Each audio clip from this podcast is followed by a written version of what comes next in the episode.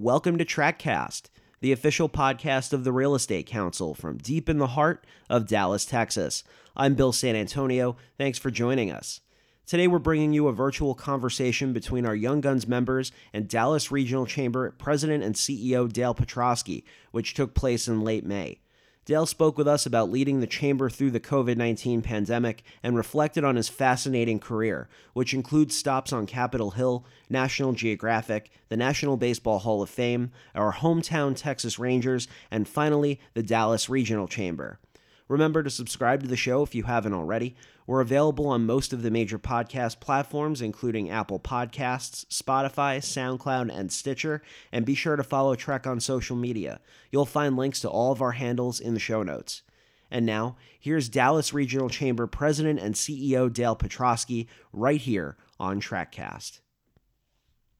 Thank you, everyone, for your patience. Um, good afternoon. As Amy said, my name is Erin Mullen, and I am the chair of Young Guns for 2020.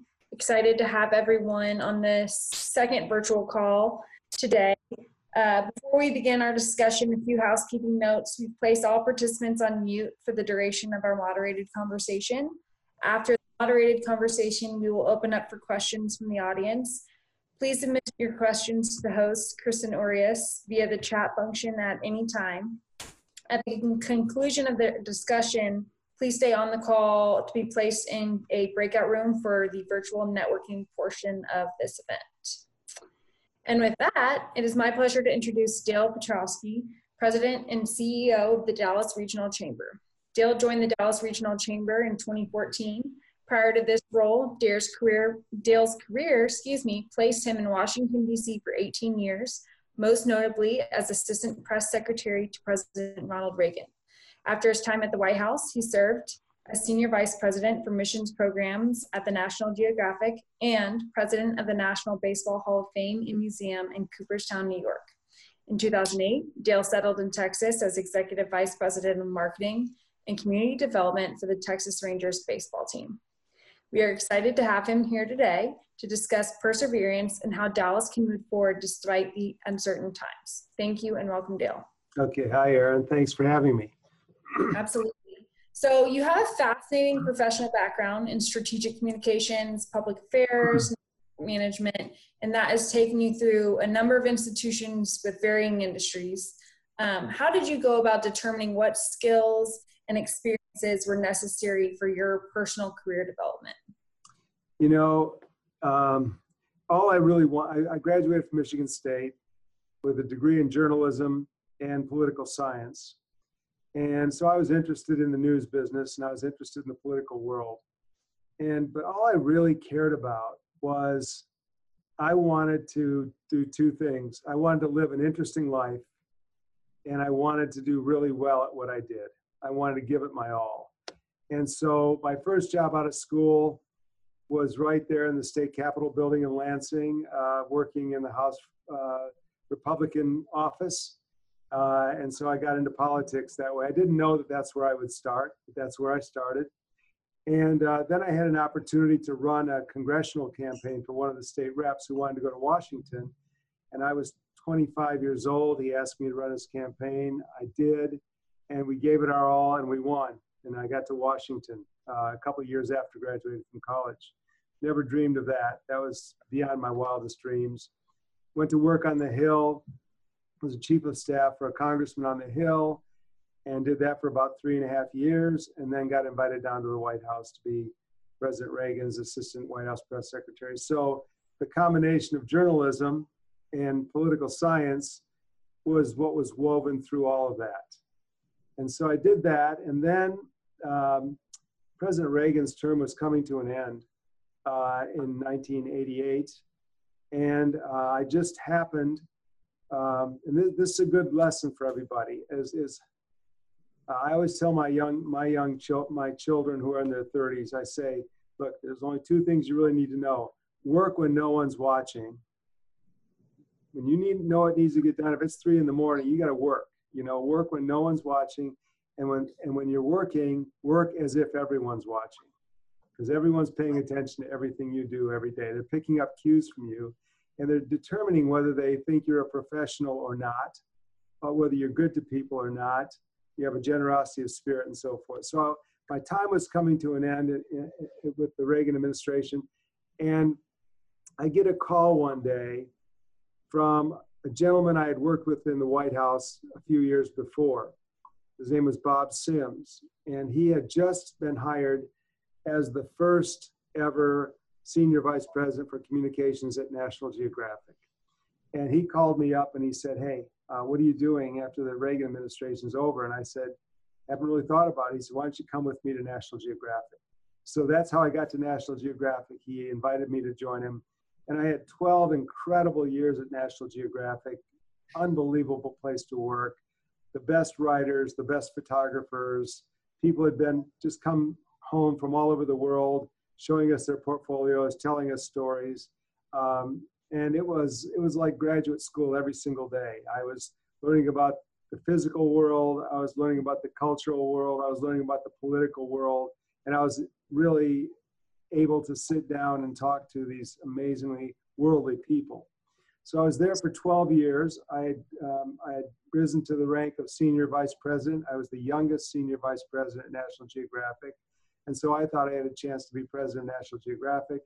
And um, one day I get a call from my buddy who said, Dale, there's a job you need to have. And I said, What do you mean? I've already got the job I need to have. He says, No, I mean it. He's the president of the Baseball Hall of Fame. And my, I was, I was taken by that. That, that really, uh, my passion in life has always been baseball. Uh, since I was a five-year-old little boy, I played on two national championship teams growing up. Played with eight guys who made the major leagues. So baseball was in my blood and everybody in Washington knew it. And so I threw my hat in the ring, and lo and behold, I was chosen to be president of the Baseball Hall of Fame, and and went up to Cooperstown for nine years, and um, and had a wonderful experience there. A lot, you know, a lot of wonderful times and stories. And then, um, and our kids were all raised in Cooperstown. And then when they were all getting through school, I get a call from Nolan Ryan, who was one of my Hall of Famers, who had just become the president of the Texas Rangers down here. And he said, Why don't you come on down here and be part of my team down here? So I came down to, to Dallas and was the um, executive vice president for the Rangers, marketing. And then they had a new ownership. And, you know, as we've seen in the last month or two, life doesn't always go the way you think it's going to go. Things happen. So we had new ownership. Nolan's gone. I am gone. I moved to California. My wife and I moved to California and worked in the energy industry for a couple of years. And then I got a call that Ambassador Oberwetter, who had been the chamber president, was retiring, and they wanted me to apply for this position. So, so I did, and, and I was chosen. So that was six years ago. So here I am. So uh, I don't, I don't know if that answers your question, but I think, I think um, what I've done is whenever the next big opportunity came along, and I thought it was a good uh, career move and an interesting move, I was I was uh, not uh, too shy about taking it. Yeah, it sounds a lot like you were working when no one was watching and people were taking notice and kept calling you for the opportunities as opposed to you necessarily having to seek them out. Right. Well, that's that's what you want. You want people to be saying, "Come with me, come with me." Right.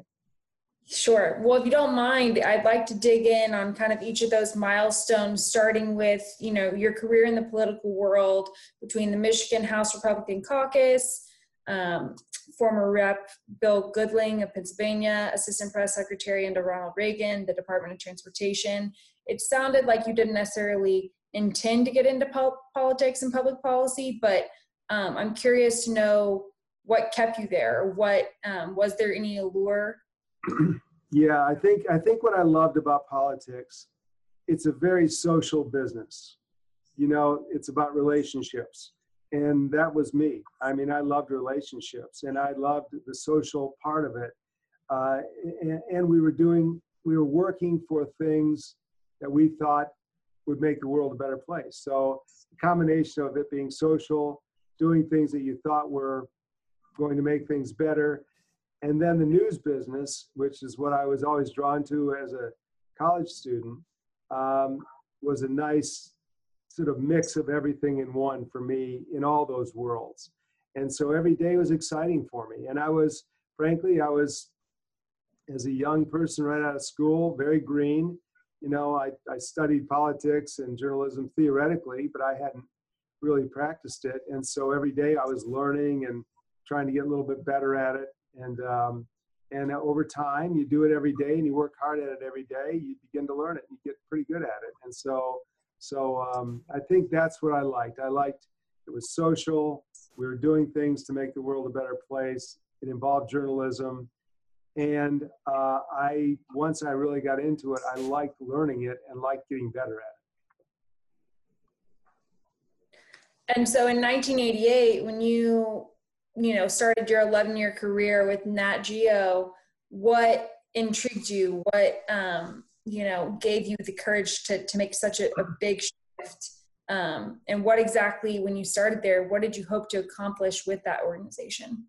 Well, National Geographic is one of those brands that uh, you know there are very few brands like National Geographic. I mean, it was it had been around a hundred years when I got there. In fact, I joined it in in our in our centennial year, and um, I just knew that it was a really quality organization doing great things. Uh, exposing people to different parts of the world that they really didn't know much about, or uh, taking uh, take, t- taking environmental positions on certain things that I believed in. My wife uh, is a was a naturalist uh, before our kids were born, and so she has a great love for the outdoors and for the environment.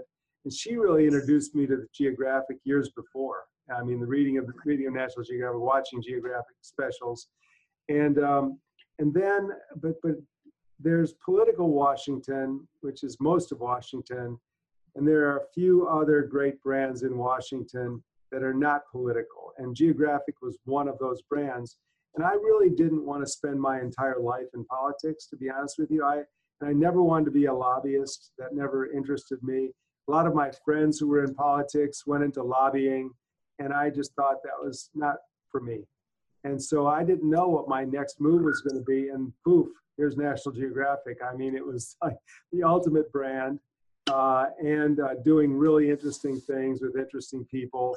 And I got to do it. Now, the, the other, the great upside of this job was I was hired for the role to be vice president of communications, public affairs, I guess they called it. And um, very early on, uh, I became very close um, to the CE, chairman and CEO, Gil Grosvenor, who um, whose family had run Geographic for about 95 years at that point. Uh, they were the they were the uh, descendants of Alexander Graham Bell. Bell was one of our first leaders at National Geographic, and uh, uh Gil's grandfather ran it for 56 years.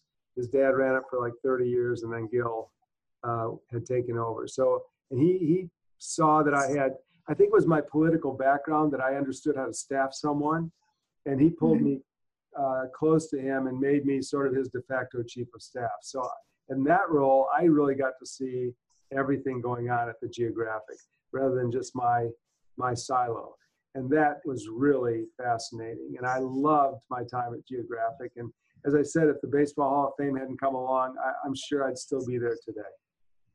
Well, on that note, I imagine that working in sports is a bit of a dream scenario for a lot of people. Was that true for you as well in joining the National Baseball Hall of Fame? And what was that experience like? So I'll tell you a story uh, to, to, to try to capture how much I love baseball. So when I was five years old, my dad put a glove on me, and, and from that moment, I was smitten. That's all I wanted to do was play. I played all the sports, but I really love baseball. I love playing it. I love watching it. I love going to the stadium. When I was 11 years old and 12 years old, I took the bus down with my buddies to Tiger Stadium in Detroit uh, to, to go to every game and to work as a boy usher, a volunteer usher. We, get, we didn't get paid, but we got into the stadium to wipe seats for people. That was how we got into the stadium. So I loved it so much. I would take my whole night and go down and do that. And I did it probably 70 games a year. You know, I lo- just love being in the ballpark. So anyway, play, play on a couple national championship teams. Then my career comes to an end like it does for everybody. And um, did not play professionally, wasn't good enough to play professionally, but I still just loved it. Anyway, and everybody in Washington knew that. So I, so I, I get chosen to be president of the Baseball Hall of Fame, and my dad is my wife and three three uh, elementary school children stay in Virginia uh, for, for my first weekend in Cooperstown. I started in July for, for induction weekend.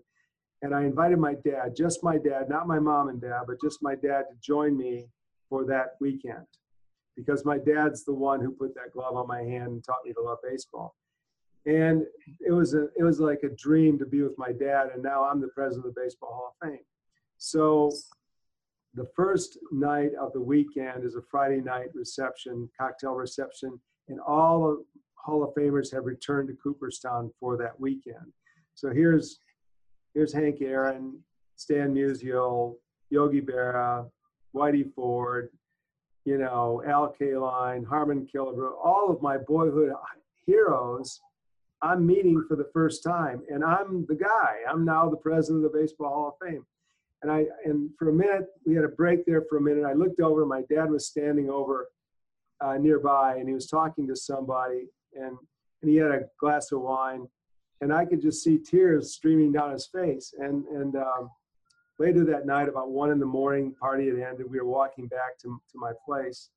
And uh, I said, Dad, you okay? And he said, Yeah, why, why do you ask? I said, Well, I just noticed you were, seemed to be a little bit upset. He said, Upset? He says, he says, I just couldn't contain the emotions uh, thinking that the little boy I put that glove on grew up to be the president of the Baseball Hall of Fame. And so it was that it was that special, and it, it remained that special for all nine years. And it was an unbelievable run of um, of um, just the things I got to be involved in. My two greatest thrills, um, the, the two greatest things I'm proudest of, I guess, is we took a um, an exhibit outside of Cooperstown for the first time. We took Cooperstown to the American people. Cooperstown's a very hard place to get to. It's only 2,300 people. It's about four hours from New York City in rural America, hard to get to. And we got the idea, let's take Cooperstown to the people. So we put together an idea for a traveling exhibit on, on called Baseball as America from the Baseball Hall of Fame. And but we needed five million dollars to do it. And this is this is quite a story. So so one of our board members was the former CEO of Ernst & Young. We call it EY today, okay? And um, I asked him, could you, uh, Bill, could you introduce me to the new CEO of Ernst & Young and see if we can get that $5 million so we can take the traveling exhibit out? He said, sure. So he took me to um, the Twin Towers in New York City on uh, September 7th, 2001. I want you to remember that date, September 7th and talked to Jim Turley, who was the new CEO of Ernst & Young. Jim said, I love the idea. Give me a couple days to think about it. Call me next week. And so, of course, what happened next week was 9 11. And, uh, and so I talked to Bill Gladstone. I said, Bill, I just don't feel right calling Jim about this right now. He said, Look, call him. All, all he can do is tell you no, you know. So I called Jim Turley um, uh, on the 14th, three days after 9 11. Almost embarrassed to ask this question. He said, Dale, I can't think of a better time to sponsor an exhibit called Baseball as America than right now. And they gave us $5 million for the exhibit. And it was the biggest, it was the most money anybody had ever paid for a traveling exhibit in the history of the United States. And so we took that exhibit to 10 American museums, great, great museums, uh, and then five more the next year. And so it was, it was really a thrill. The second big thrill for me was to put together a process so that um, all the Negro Leaguers who deserved to be in the Baseball Hall of Fame had a chance to be. We had we had inducted 17 already, but um, there were many more who deserved to be. There were a lot of great ball players there, but nobody knew quite how to do it because it, they didn't match up against um, major league players apples to apples. They didn't play in the major leagues. The stats were a little bit um, spotty. So we put together a research project to make sure we had all the stats. Uh, and we got about 95% of them. And then we had a whole process. We, we, um, we looked at uh, 96 names, took it down to 54. And then uh, in, September, in uh, July of 2006, we put in um, 17 more Negro League players all at once, and that was a that was a big thrill, thrilling moment for me too. So we got to do a lot of cool stuff. I can I could talk talk for a long time about uh, the things I got to do. Sure. Well, transitioning to your current role now, Dallas Regional Chamber was founded in 1909 and has a very long history of serving as a voice for the business community, but some of our participants might not be as familiar with the organization. So can you kind of give us a brief overview, your your elevator pitch of the Dallas Regional Chamber and how, how you all serve the Dallas region? Sure. Well, first of all, first thing you need to understand is there are 175 chambers in Dallas Fort Worth, believe it or not. There are a lot of small chambers, ethnic chambers, and so forth. So there are 175.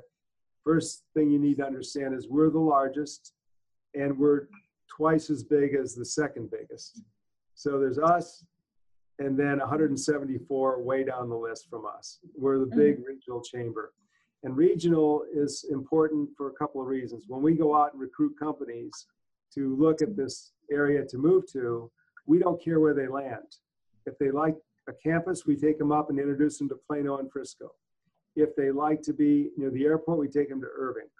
If they like to be in the tech quarter, we take them to Richardson. If they like to be downtown, we take them downtown. If they like to be in southern Dallas, we take them to southern Dallas. So we have no um, stake in where they end up. We just want them to be in the region. So that's a big part of what we do. The second thing is regional is important because on public policy issues in Austin and Washington, uh, there are no boundaries on education and water and uh, infrastructure and things like that. So, so we just really want to work with everybody and, and all of our regional partners to make this the best region possible.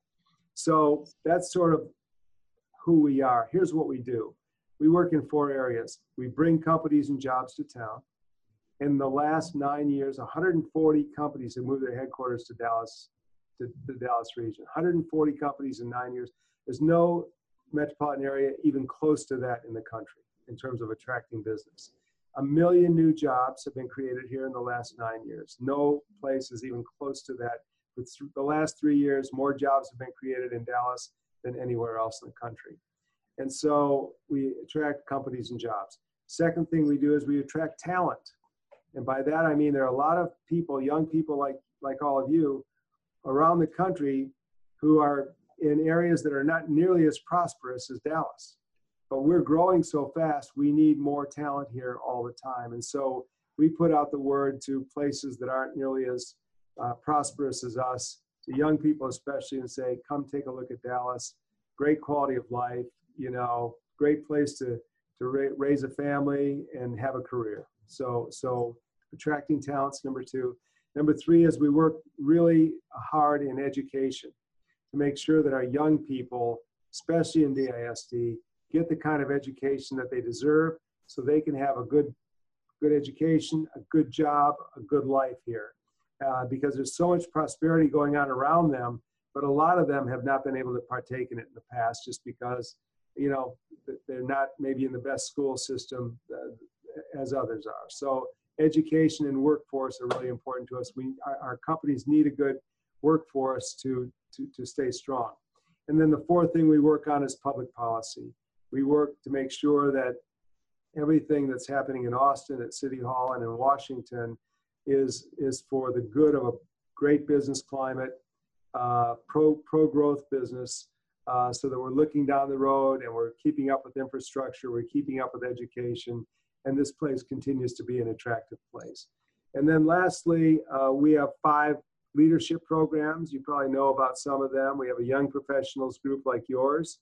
We have Leadership Dallas, uh, which is sort of for the 35 to 45 year olds. Uh, and that's a very competitive process, but about 50 uh, um, professionals a year are, are chosen for that. Then there's an alumni association of them. We have an executive women's roundtable for women executives, and then welcoming new executives. So when a new CEO moves to town, we want to make sure that they get immersed in the community, meet others, and feel welcomed. So that's a little bit about what we do. So clearly, you have all people have access to company CEOs, um, many different resources. And in light of current circumstances, I'm sure you've heard a number of ways people are approaching COVID 19. Can you tell us what the DRC is doing uh, yourselves to address the pandemic? Yeah, when, when this first hit in mid March, um, pulled my senior team together and, and we talked about what would be our most effective way to serve our members now. And we decided to, we have 13 different departments here. We have about 55 full time staffers here. So we have 13 different departments. We decided to make two departments. You're either working now in communications or you're working in member engagement. So communications is we, we made it into a fast-paced newsroom every day. We, we put out stories every day. We aggregate information from the governor and the mayor and the county judge. So you have the latest. You go to our website. We do stories on the good works that our companies are doing, either best practices or charitable work that they're doing in the community. And we turn those things around every single day. We also do virtual meetings like Senator Cornyn has been on. Uh, um, gosh, Mark Cuban was on last week. Tomorrow, Ray Washburn is on. Ray owns uh, Highland Park Village. He owns uh, Mi Cocina, uh, a lot of retail. He's on the uh, White House Task Force on Economic Recovery, so he'll be a great guest tomorrow. So we do virtual meetings like that. And then we've also taken to doing meetings with every one of our members every month. So we have 800 members, and we we we invite 100 of them at a time to be on virtual meetings like this and we tell them what we're doing and we listen to what their needs are. And so there's a great two-way communication going on. So that's the communication side.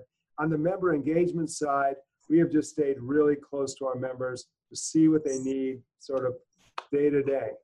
And what we want them to do is if they don't know where to turn, they should call us because we're in the middle of the action every single day here. We know a lot of people and we know how things work in this community and we know and, and, and so if they call and say gosh i can't figure this out chances are we can help figure it out help them figure it out. And we can also connect them to somebody. They want to get a hearing from a public official or something on on something that they're concerned about. We probably can connect them to that public official as well. So so i think that is the way we've been serving is communicating staying close to our members and connecting the dots for them. And between you know all the information that your communications team has gathered and everything you're hearing from members how does the drc see dallas moving forward economically in the next six to 12 months?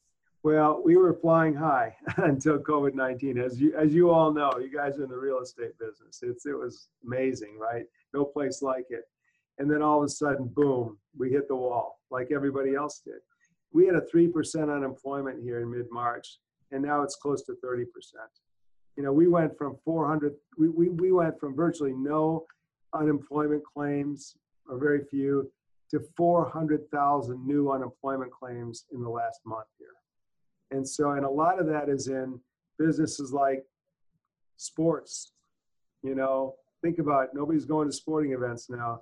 Think about hospitality, you know, hotels.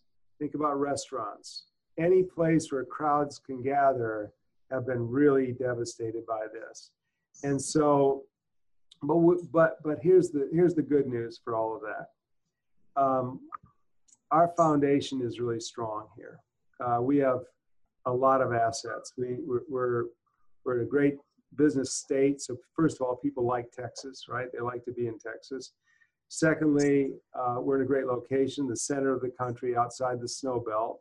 And we've got two great airports and two great airlines here that can go east and west very easily. So people like to locate here. Great cost of living. If you think about the cost of living in Dallas versus the East Coast, you know, Washington, uh, New York, Boston, we're way lower than, than that. On the West Coast, LA, San Francisco, Seattle, we're much lower cost of living there. And so it's still a very, very attractive place to come. And we've added one advantage, I think, since this whole thing's happened. And that is we don't have density here. In New York City, New York City has 29,000 people per square mile. We have less than 4,000 people per square mile. So you get all the benefits of a big market, the fourth biggest market in the country, with all that goes with that the talent, the, um, the, proximity of a lot of businesses together, but you don't have density. And so here's here's something that's happened in the last uh, month and a half. We had 30 companies looking to move here uh, a month and a half ago. Now we've got 45 companies looking to move here because they, and a lot of them are from those very dense areas, and they say we want out. we don't want to pay. We don't want to pay the rents of New York City anymore, and we don't want the density of New York City anymore. Uh, and so they're looking at Dallas in a very serious way. So I think when we come out of all of this, whenever we do, and nobody knows when that's going to be. Is it a year? Is it is it two years? I don't know. But we're going to be in a very good position relative to a lot of other markets in the country. So as you know, more new companies look to come here, and as our you know existing businesses and offices start opening back up, what do you think that looks like here in Dallas as we quote get back to work? And what do you think will change or remain the same as as we move forward? Well, we're doing a whole series called Responsible Return to Work. And uh, you can go to our website and take a look at it. Um, you know, obviously the workspace is going to look different. It's at least for a while.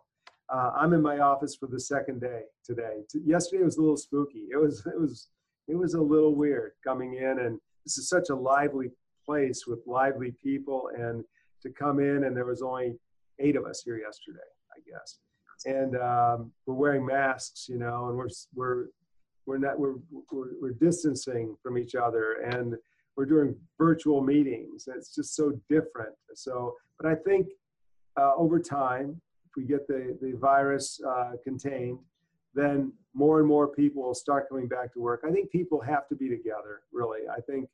Uh, I think there'll probably be some businesses that can do more virtual work than they were doing in the past but most people do better in a social situation and i think um, i think they also i think ideas don't come as as easily on a virtual in a virtual sense you know as they do when you're together i think and uh, and i think the, the other big part of this is how do you acquire new customers virtually for clients mm-hmm. how do you retain clients as easily because the human connection though it's it's good especially good for those you have a relationship with already and know very well. Uh, you can get along with that for a while. That's why we did well as a staff, I think, through all this. But as time moves on, people come and people go, and you don't have those same relationships uh, that you did before. So I think there's the, the, the, human contact is will always be necessary, and I can see, um, you know, I can, I think people once they start getting back to work are going to want to come back to work more than they think they're going to want to. so. It definitely has presented its its uh, a number of challenges, um, and I think you know some some will strengthen us as a city, and some we will um, hope to just leave in the past and move forward to our new normal. Um, with that, you know, I have some more questions, but I would love to get the audience a chance. I know we have some questions from them, so I will hand it over to Kristen to uh, relay some some things that the audience may want to know more. Okay, thank you. Yeah. Hi, Dale. Thank you so much for your time. Um, yeah. We do have a couple questions from the audience, so I'll jump right into them. Um, first one What were some of the most effective strategies you implemented to ingrain yourself and demonstrate your competency in the varying cultures and operations of the organizations you worked for? You know, considering they likely had varying hierarchies and work styles. Yeah. So I would say I went to work every day. First of all, I have my entire career, I've gotten into the office before I was expected to be in the office. All right. Which is very, which I think sends a signal, right? Like a lot of places I start, we would start work at eight, I'd be there at 6.30. And that's, and I think that doing, just the act of doing that and, and not goofing around when you're there, when you get in, you get right at it I think that's like compound interest every single day. Hmm. You do that an hour and a half early, you know, five days a week, that's seven and a half hours more that you've put in than somebody else. Uh, over course of the year, that's 350 hours more than you put in. So you put in basically nine weeks more than anybody else who's coming in to start the day just to, to get in under the wire of eight o'clock, right? and, so I, I always believed in getting to work early. I, I also wanted to make myself as valuable to the organization as I could. I looked for things to do to make myself valuable. I, I volunteered for things that nobody else wanted to do because they were tough. And I thought I could take them on and try to make something of them. Sometimes I took them on. Sometimes they come to me and say, um, "We're giving you a new assignment." So, so the one of the one of the um, one of the downsides of taking on tough stuff is they'll also bring it to you after a while if they know you can get it done. But I also really tried to build relationships um, throughout my throughout the organization. Uh, I, I, try to have great relationships with my peers, uh, with my with my staff, and then and then with the with the, the higher ups as well, uh, and not in any kind of a I think there's something called the appropriateness of behavior. So there's, you know, there's uh, behavior that's appropriate in different situations, and I was always very, um, I was deferential at the higher levels. But if they asked me to speak, I was confident in speaking because I had worked hard and knew what I was talking about. So I just think that um, I think it's just paying attention. It's getting there early. It's it's working really hard while you're there. It's really being good with people. You know, um, Aaron mentioned the idea that I had always been asked to come along, come, come with me, come with me, come with me. And I think a lot of that is uh, the idea that you want to be somebody that somebody wants to have around. You, you want to be, you know, you want to be fun. You know, you want you you want to be uh, you want to be able to laugh with people. You want to be able to um, just be easy to be around, uh, and and you don't want to be edgy, you know. And I think that uh, I think that has a lot to do with people uh, kind of carrying you along a little bit. Mm. Yeah, that's great. Um, okay, we'll do one last question, um, and because I know we're starting to run out of time, so. Um, as you know, well, I'll, I'll go to this one since you know you talked a little bit about DRC and what um, you guys have going on, the different communications aspects that y'all are doing during this virtual time.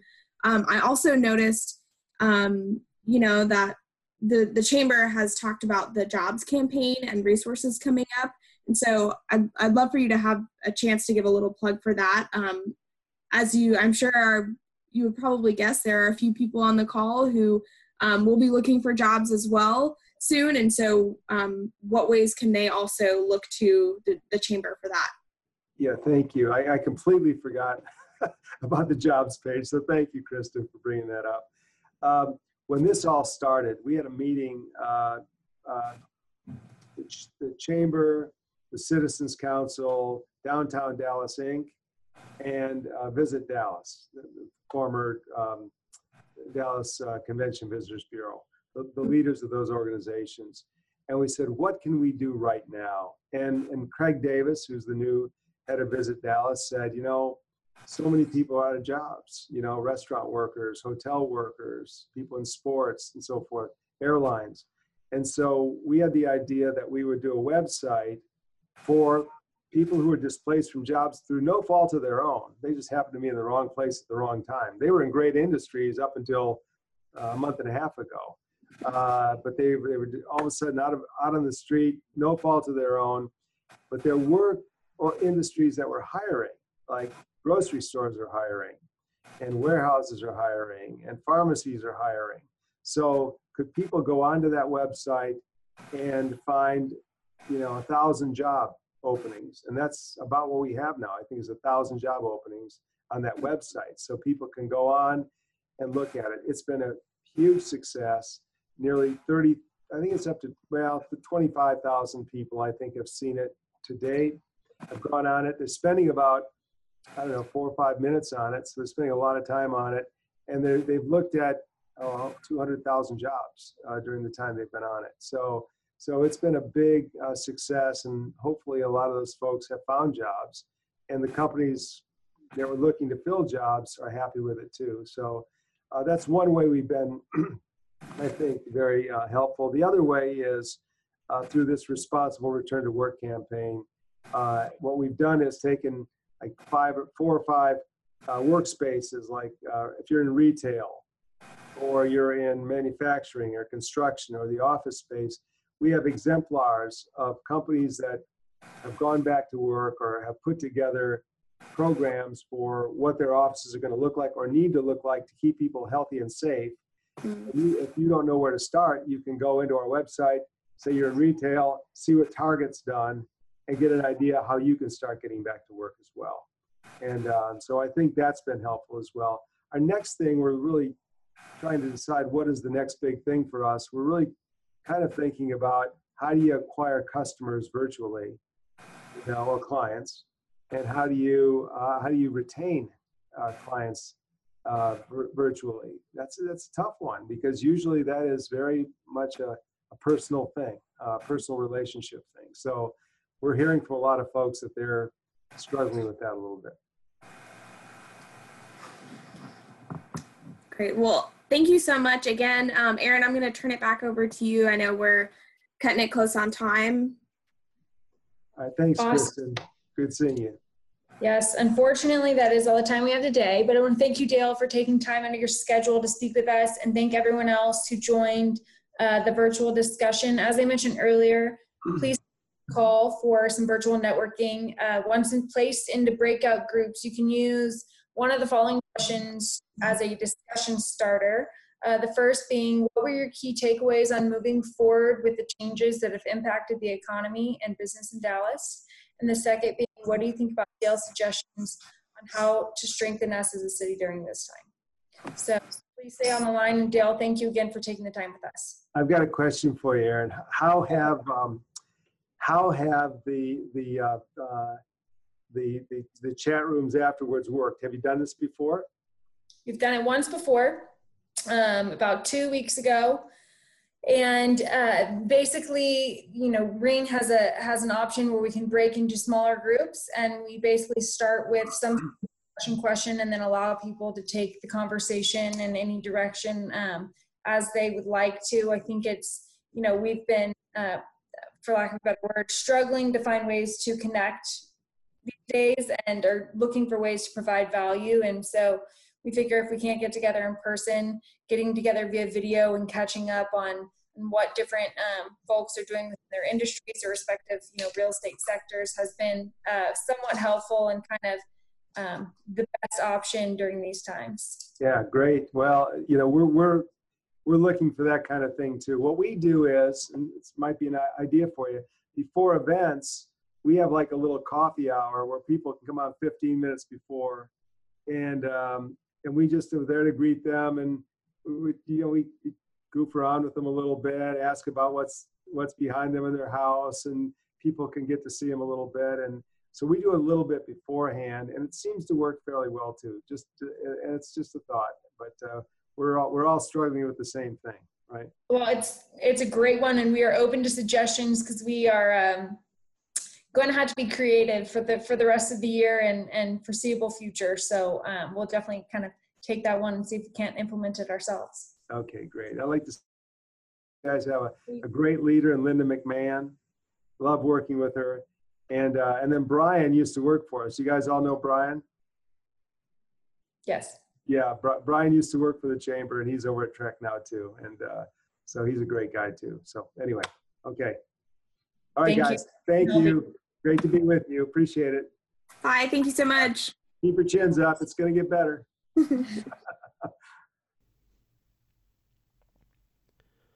That's all for today's show. I'd like to thank Dallas Regional Chamber President and CEO Dale Petroskey for chatting with our Young Guns members and giving us some really great perspective on the city's business environment. If you like what you've heard on today's episode, be sure to subscribe to the show wherever you listen to podcasts and follow TREC on social media. Once again, I'm Bill San Antonio. Thanks for listening.